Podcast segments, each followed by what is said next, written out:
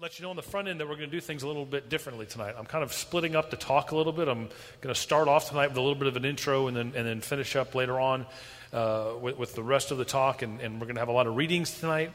And, uh, and so it's going to be a little bit different. We're not going to kind of start the way we normally do. But the reason for this is that this year with Ecclesia, we're, we, we are just having to do things a little differently.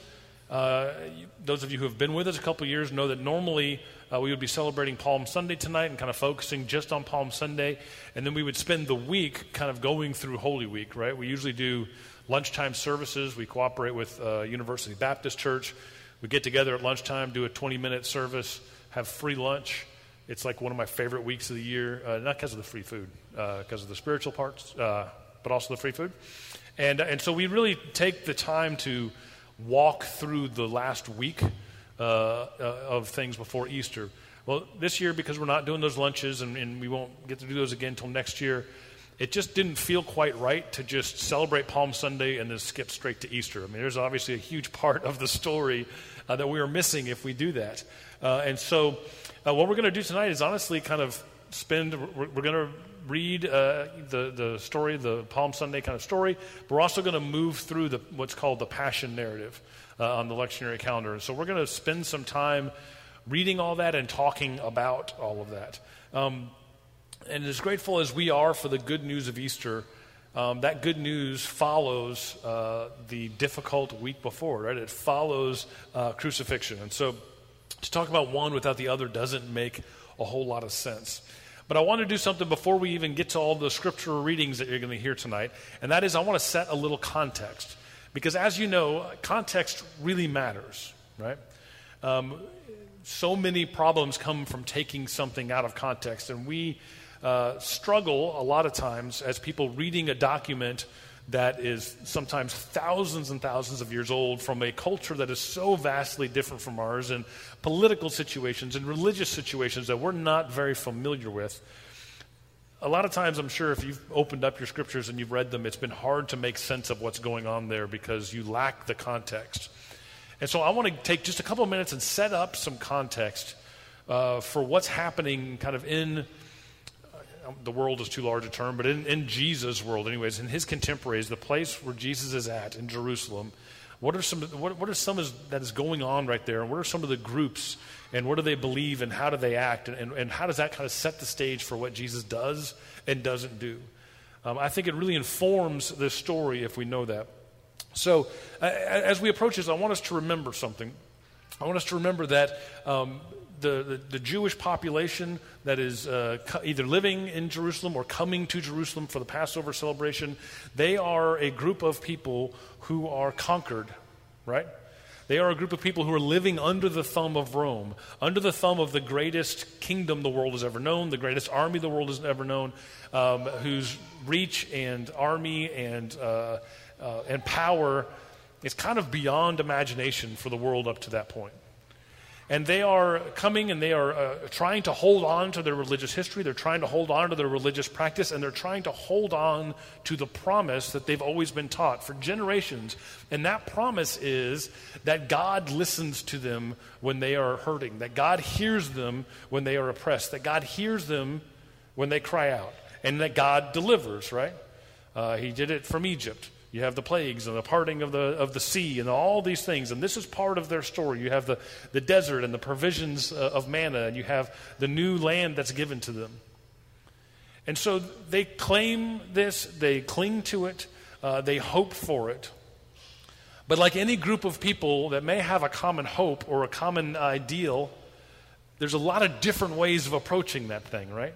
Uh, is no different than what we have in America right now, is which we have some kind of common ideals, but there are obviously some vastly different ways that we approach, uh, you know, getting to those ideals and having those things come to pass. And I want to talk to you about a few of the people, a few of the kind of political tribes, although politics and religion are very close here, a few of the political tribes and their widely varying opinions on how God will eventually save them and what they're supposed to be doing right now. So they live in this very tumultuous time. They are uh, oppressed. They are longing to have their own place back, their own country back. They're longing to not be taxed and, and killed at will. They're longing for all these things. They've been crying out to God. And you have a few different kinds of people uh, within this Jewish context. The first one I'm just going to call is the adopters. Uh, or, or adapters may even be a better way of putting it. And that is the group of people that basically are very pragmatic They've looked around the world at them. They said, yeah, I would love it if, we, if Israel had its own country uh, and its own uh, kingdom back. I'd love it if we controlled Jerusalem. I'd love it if we had the giant army, but we don't. Rome does. So I'm just going to work this system the best way I can, right? And so, uh, a lot of, if you're looking in, in your scriptures and you're reading in New Testament, you see a group of folks called the Sadducees. And the Sadducees represent this group of people. They are people who are finding a way to work the system. They tend to be well uh, to do, they tend to be successful, they tend to kind of keep one foot in the Roman world and one foot in the Jewish world. And so some people don't like them for having a foot in both places, but they're doing pretty well. Yes, ideally it'd be great if the system was different, but they're finding a way to make the system work for them, right? They're the kind of the adopters to the whole things. Then you've got the fighters. These are the people who know, I mean, know beyond a shadow of doubt, they are called to violently overthrow Rome. They're not sure when it's going to happen. They're not sure who's going to lead them yet. They're not sure uh, who the Messiah is going to be that's going to lead them into it. Uh, these are the zealots, some of the, some of the uh, disciples the zealots. In fact, there's uh, a group of the zealots called the uh, Sicarii and some people think that's what Judas was. When you see Judas of Iscariot, some people think that that translation might be Sicarii. And what the Sicarii were, they were literally knife men. They were literally guys who just walked around, and if they caught a Roman soldier someplace where they wouldn't get caught, they would just knife them and run. Right? And, they, so they, and they believed that uh, they were called to start to organize, gather people together, arm themselves, and, and overthrow Rome. Now, any outsider would look at it and say, well, that's ridiculous. You'll never do that. You don't have the means of doing it. Uh, but they believe in this. In fact, by the time you get to 70 AD, which is, you know, one generation past Jesus, they actually try it, and it does not go well at all. Um, the temple ends up destroyed. Uh, just, just massive, uh, horrible casualties happen, right? So you have the adopters, you have the fighters, then you have the, uh, I'll call them the flighters. Uh, those who just kind of packed their bags and took off, right? Uh, these were the folks who said, you know what? Nothing I can do about this. I'll just wait for God to take care of it later on. The apocalypse is coming, so let's just all move out to the desert together. We'll form a little commune. We'll just have our own little heaven on earth right here, and we'll let wait for God to take care of things, right? And you may be thinking, uh, this group of folks, a lot of them are called the Essenes. And you may be thinking, that's weird. I've looked in the Bible. I haven't really seen much about them. That's because they were by themselves out in the desert minding their own business, right? They're not really players in this whole situation. They just said, see you later. We'll do our own thing. And they took off for the desert. So you have the, the adopters, you have the fighters, you have the flighters, and then you have um, the do gooders, for lack of a better term. You have those who have doubled down on religious practice.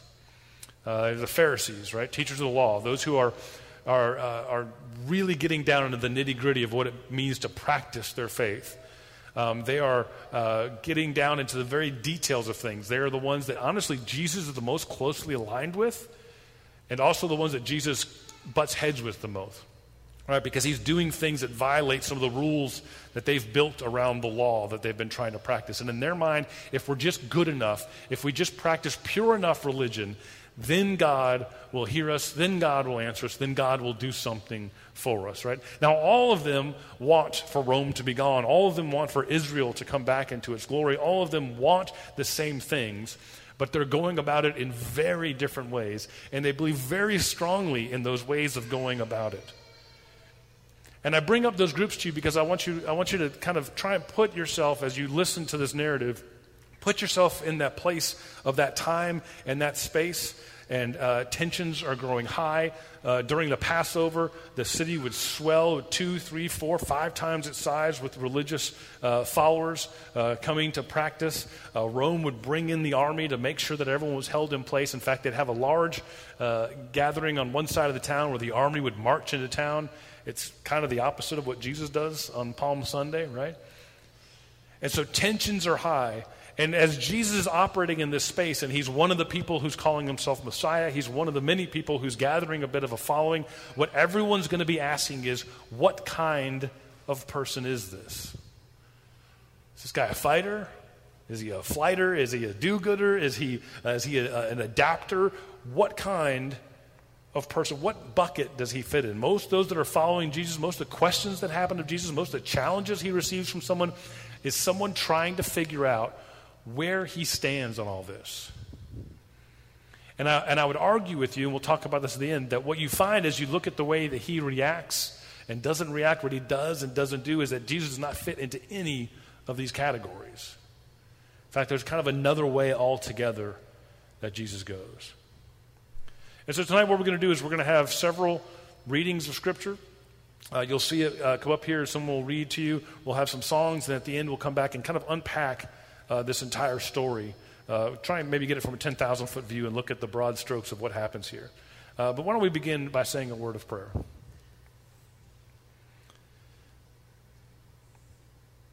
Our Lord and our God, we are grateful that you are, in fact, a God who hears the cries of the poor and the oppressed, that you are a God who cares about what goes on here on earth, that you are not a God who just created and left. And Lord, we confess that we come up with a whole lot of ways uh, that we feel like you should be working among us. And we confess that we um, today, I think, are very tempted to skip past the difficult questions that you raised, the difficult challenges that you raised to our ways of uh, trying to do good in this world. And so tonight, as we uh, lean into kind of the bad news that comes before the good news, we ask that you might show us something new. That we might hear something in the readings or hear something in one of the songs or uh, listen to something in the teaching that changes our lens a little bit. That we might walk out of here a little differently than we came in. Lord, we do love you. We ask all things in your name.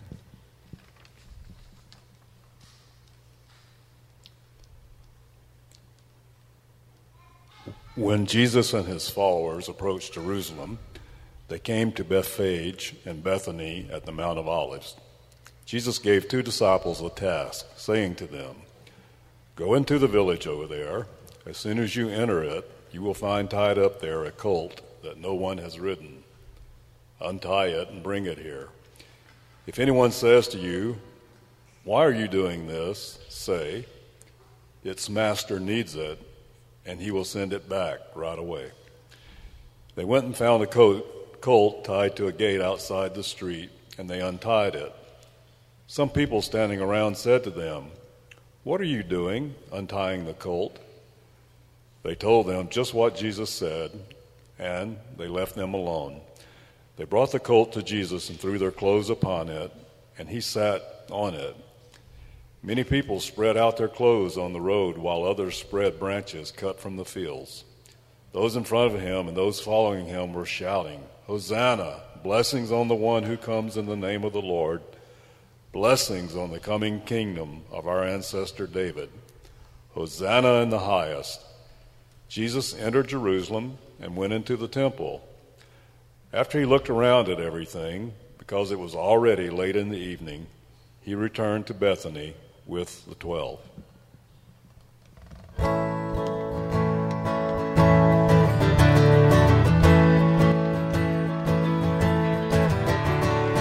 Wonderful, merciful Savior, precious Redeemer and friend, who would have thought that a lamb could rescue the souls of men?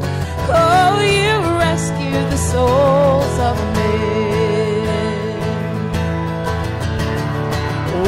merciful, merciful Savior, precious Redeemer and friend. Who would have thought that a lamb could rescue the souls of men? Oh, you rescue the souls.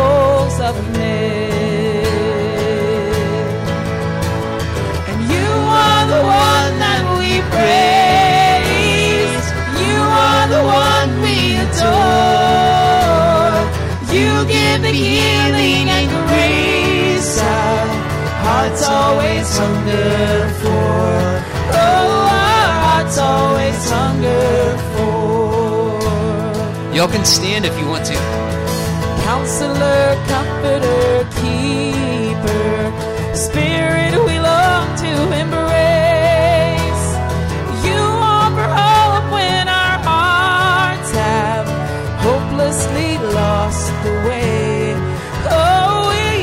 hopelessly lost the way. And you are the one that we praise. You are the one we adore. You give the healing and grace our hearts always hunger for. Oh, our hearts always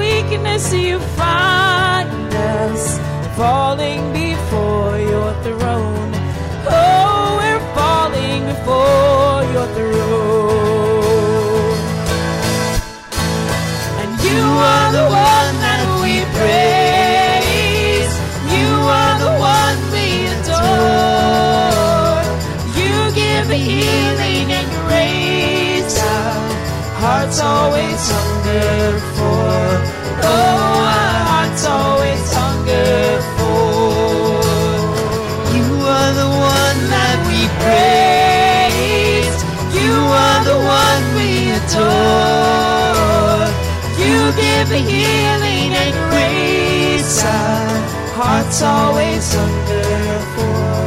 Oh, our hearts always hunger for. Oh, our hearts always hunger for. Oh, our hearts always hunger for.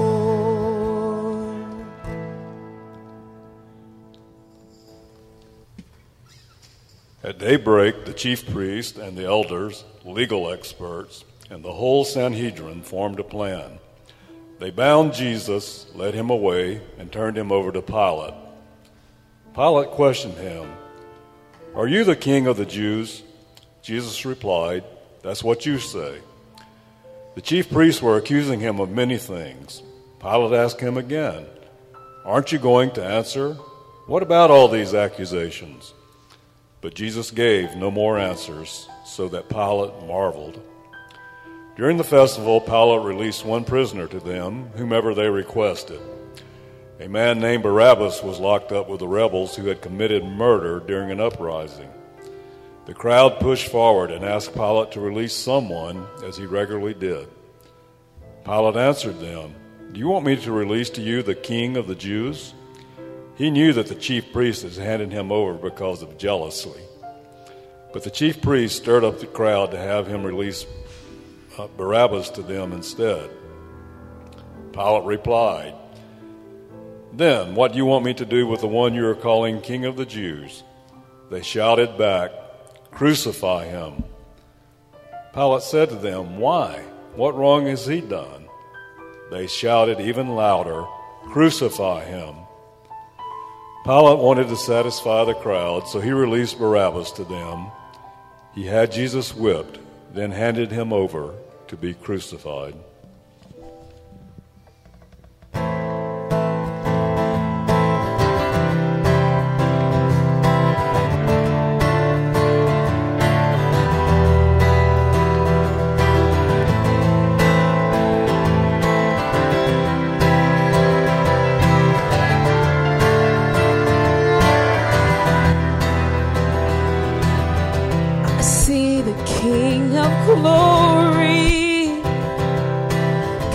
On the clouds with fire. The whole earth shakes,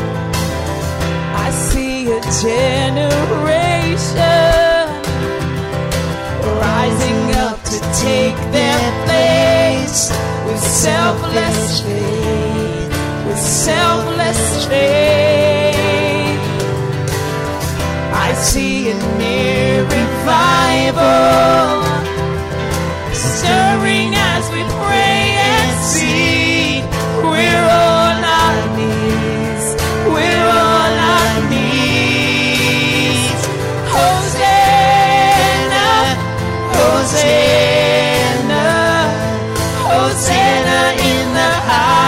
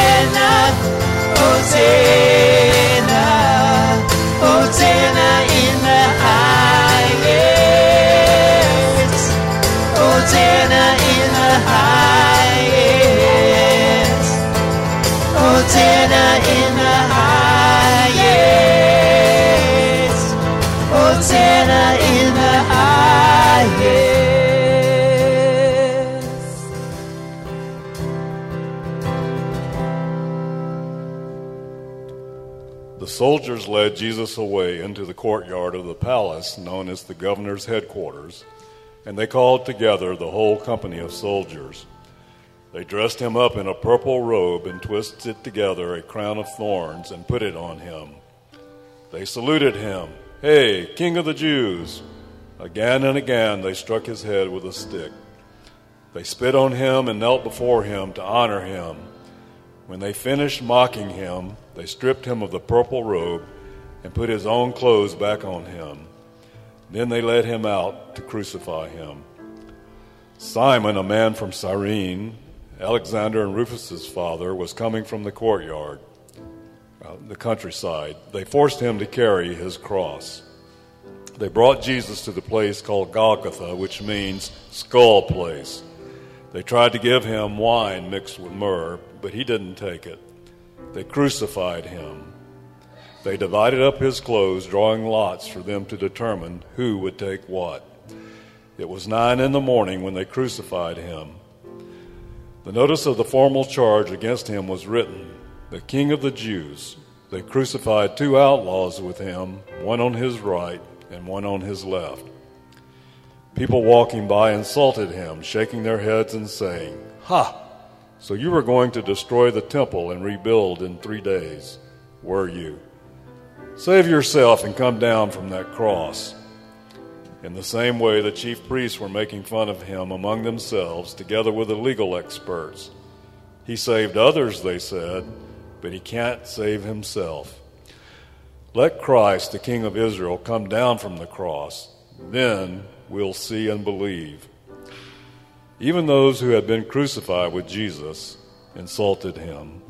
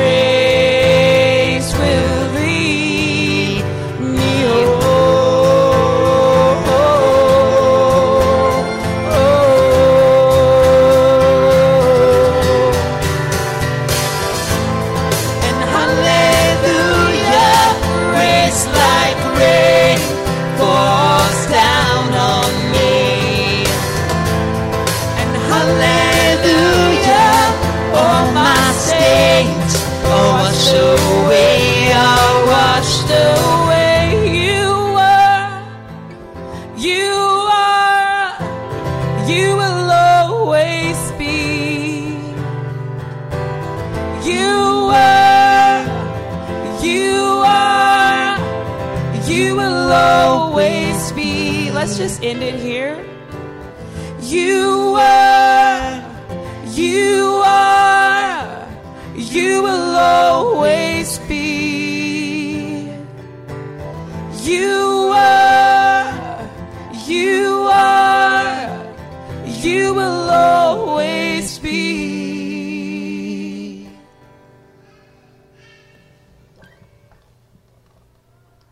From noon until three in the afternoon, the whole earth was dark. At three, Jesus cried out with a loud shout, Eloi, Eloi, Lama Sabachthani, which means, My God, my God, why have you left me? After hearing him, some standing there said, Look, he's calling Elijah. Someone ran, filled a sponge with sour wine, and put it on a pole. He offered it to Jesus to drink, saying, Let's see if Elijah will come to take him down. But Jesus let out a loud cry and died. The curtain of the sanctuary was torn in two from top to bottom. When the centurion who stood facing Jesus saw how he died, he said, This man was certainly God's son. Let's pray.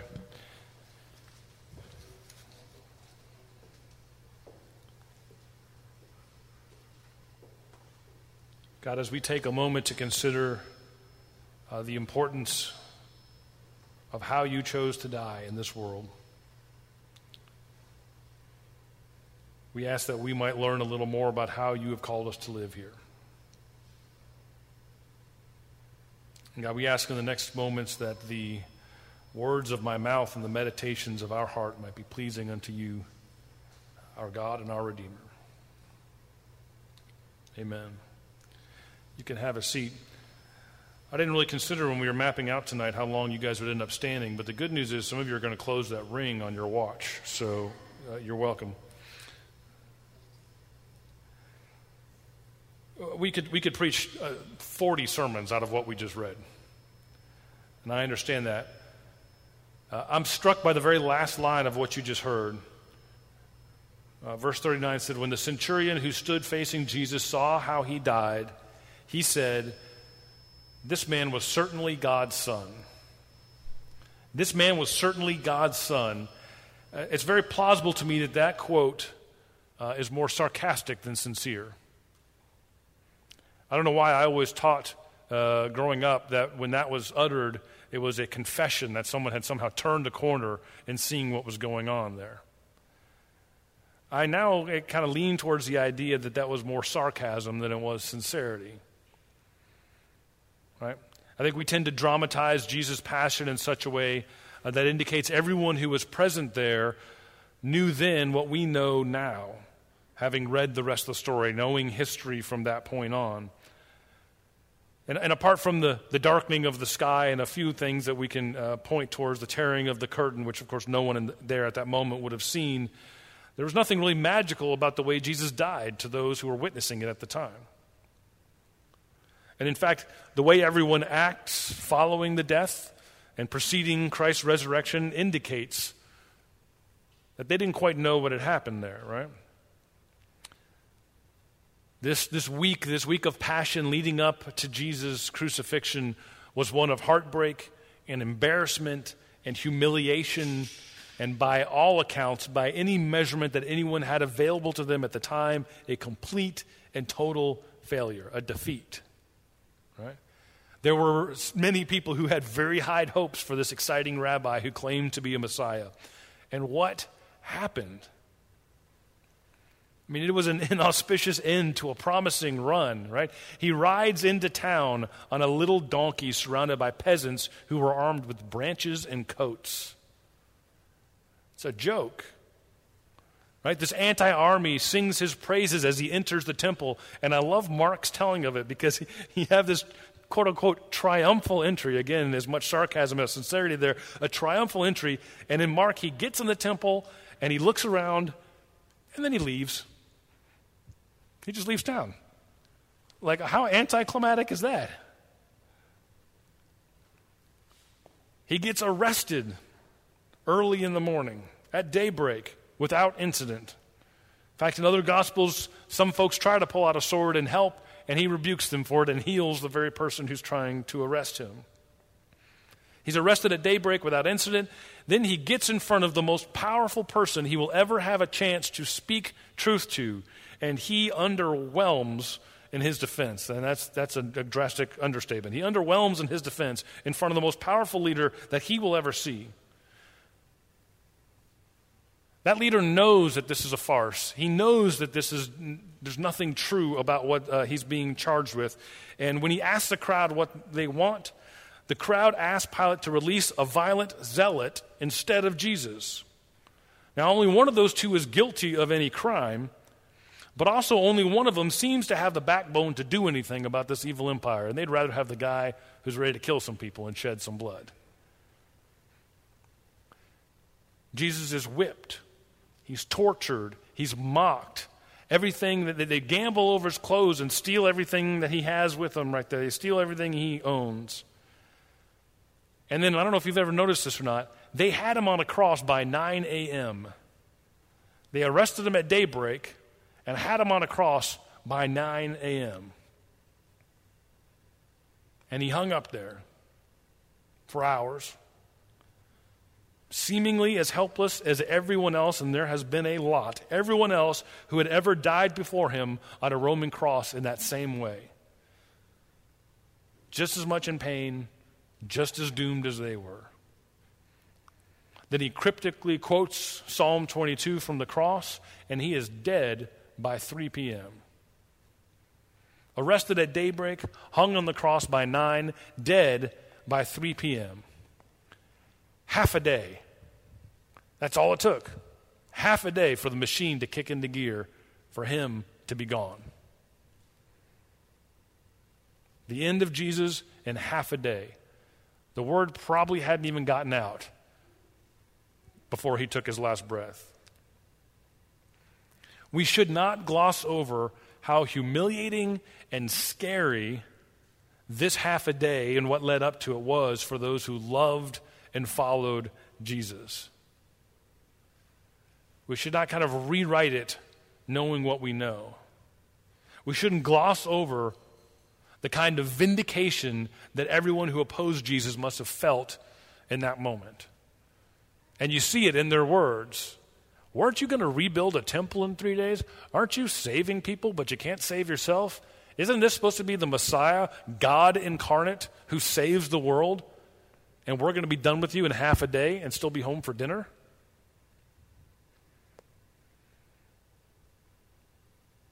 Easter is coming, but this week is about this feeling, this moment, this bad news before the good. Right? Easter is a grand celebration of the Christian calendar, but the week before is anything but. This week we remember how the world treats those who don't fit their models. This week we remember how the religious world treats those who don't fit their ideas of how things should go. Remember how the world treats one, people who are too dumb or too lazy to work the system that they find themselves in. This is when we remember how the world treats those too compromised by this evil world to just walk away from it altogether like they should. This is when we remember how the world treats those too weak to pick up the sword, to pick up a weapon and fight for what is right, shed blood of those who deserve it. How religion treats those too unorthodox to follow the script handed to them. This is a week where we remember the failures. This is a week that lifts up the tragedy. This is the one that remembers a community of people who examine all the options before them in this world and choose none of the above. Because, as unpopular as it might be, he knew, we know, or should know, the truth is found someplace else. It's not found with the adapters, it's not found with those who run away. It's not found with those who just act as good as they possibly can. It's not found in the violence that we think should solve the problem. And understand, you can make a good argument for all those things. You can, as good an argument as you can make for adopting or fighting or fleeing, right? They've all been tried and they've all been found wanting. There is only emptiness found in adopting a system that is broken. There can be no salvation for anyone when we run away.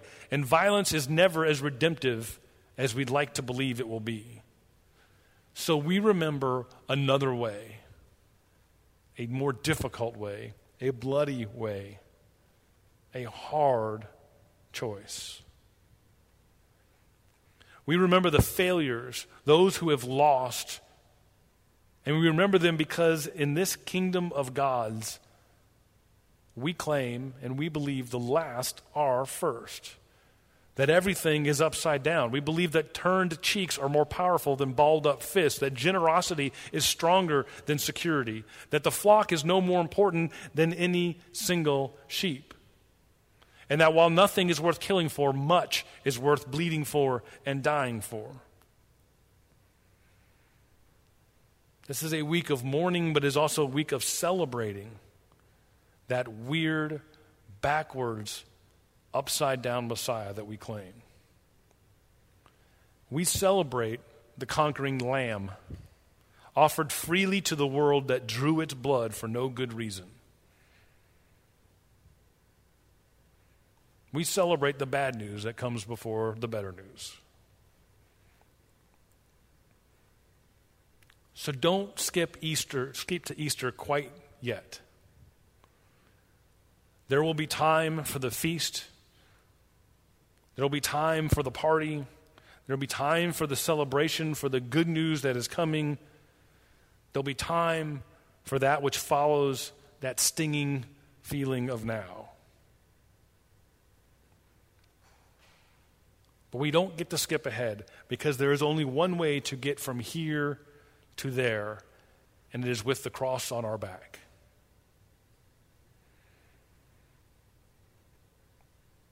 The narrow road is not as easy as those well worn paths. Because the losing doesn't usually feel like winning when it's happening. And this week hurts. This week, it feels like maybe we're just foolish. Maybe we just hitched our chariot to the wrong horse. This week, maybe it feels like the story is over and it didn't turn out the way it was supposed to. But Easter is coming, and eternity comes with it. Let's pray. God, we are grateful that you are not a, uh, a God of the Pollyanna, that you are not uh, a God who somehow transcends and, and, and hovers above the messiness of this world.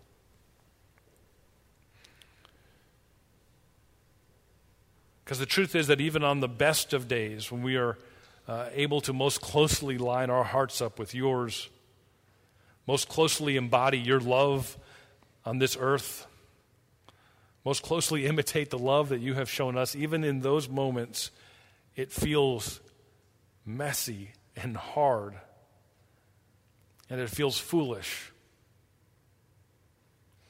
And it often feels a lot like losing.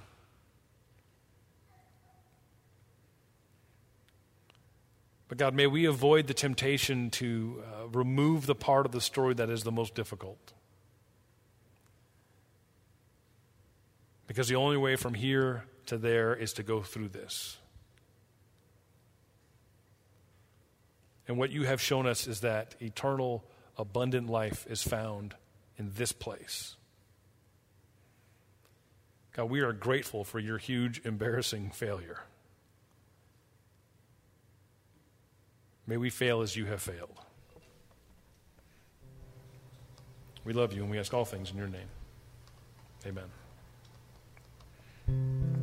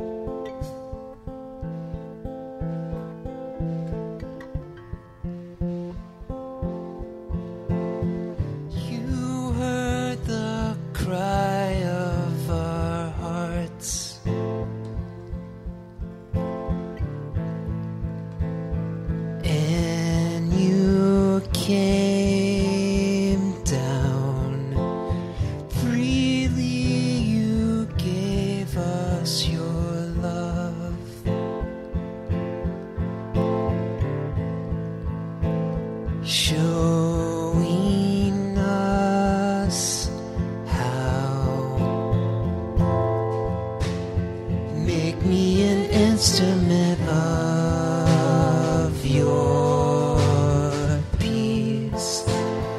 Where there is hatred, let me sow love. Where there is darkness, let me shine light. And may your love cause us to open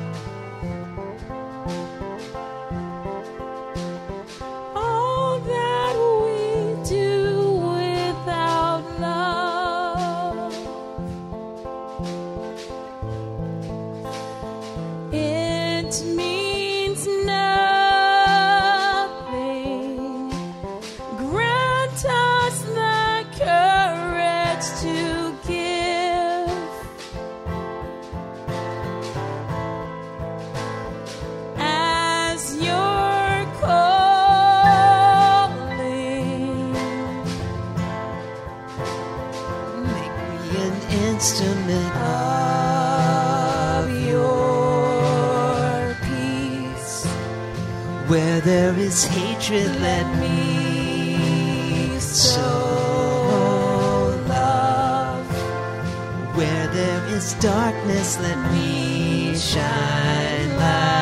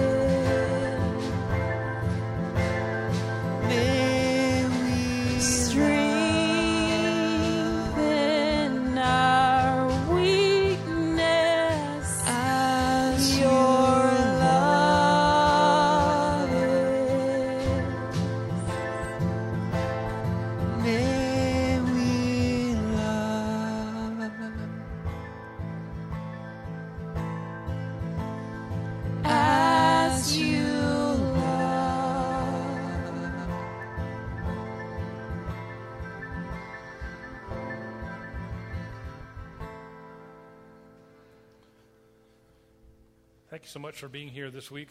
Um, as always, uh, we are glad to have you here. We're better off with you in the room.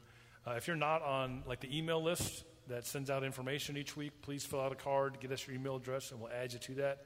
If you have any gifts for the ministries of this community, what we're doing at Hawkins Elementary and elsewhere, uh, you can put them in that box out there, and we will put them to good use. Uh, and if you know someone who's looking for a community to be a part of, uh, please invite them and know that uh, they are welcome here, no matter who they are. Uh, and as we uh, leave this place and walk towards uh, the celebration of Easter, uh, may we own the moment. Uh, may we not try and skip over the difficulties of Christ's passion to get uh, to the good news of Christ's resurrection. And may we embody God's love in this world, as, as big and huge and embarrassing a failure as it might seem to everyone else. peace be with you. Have a great week.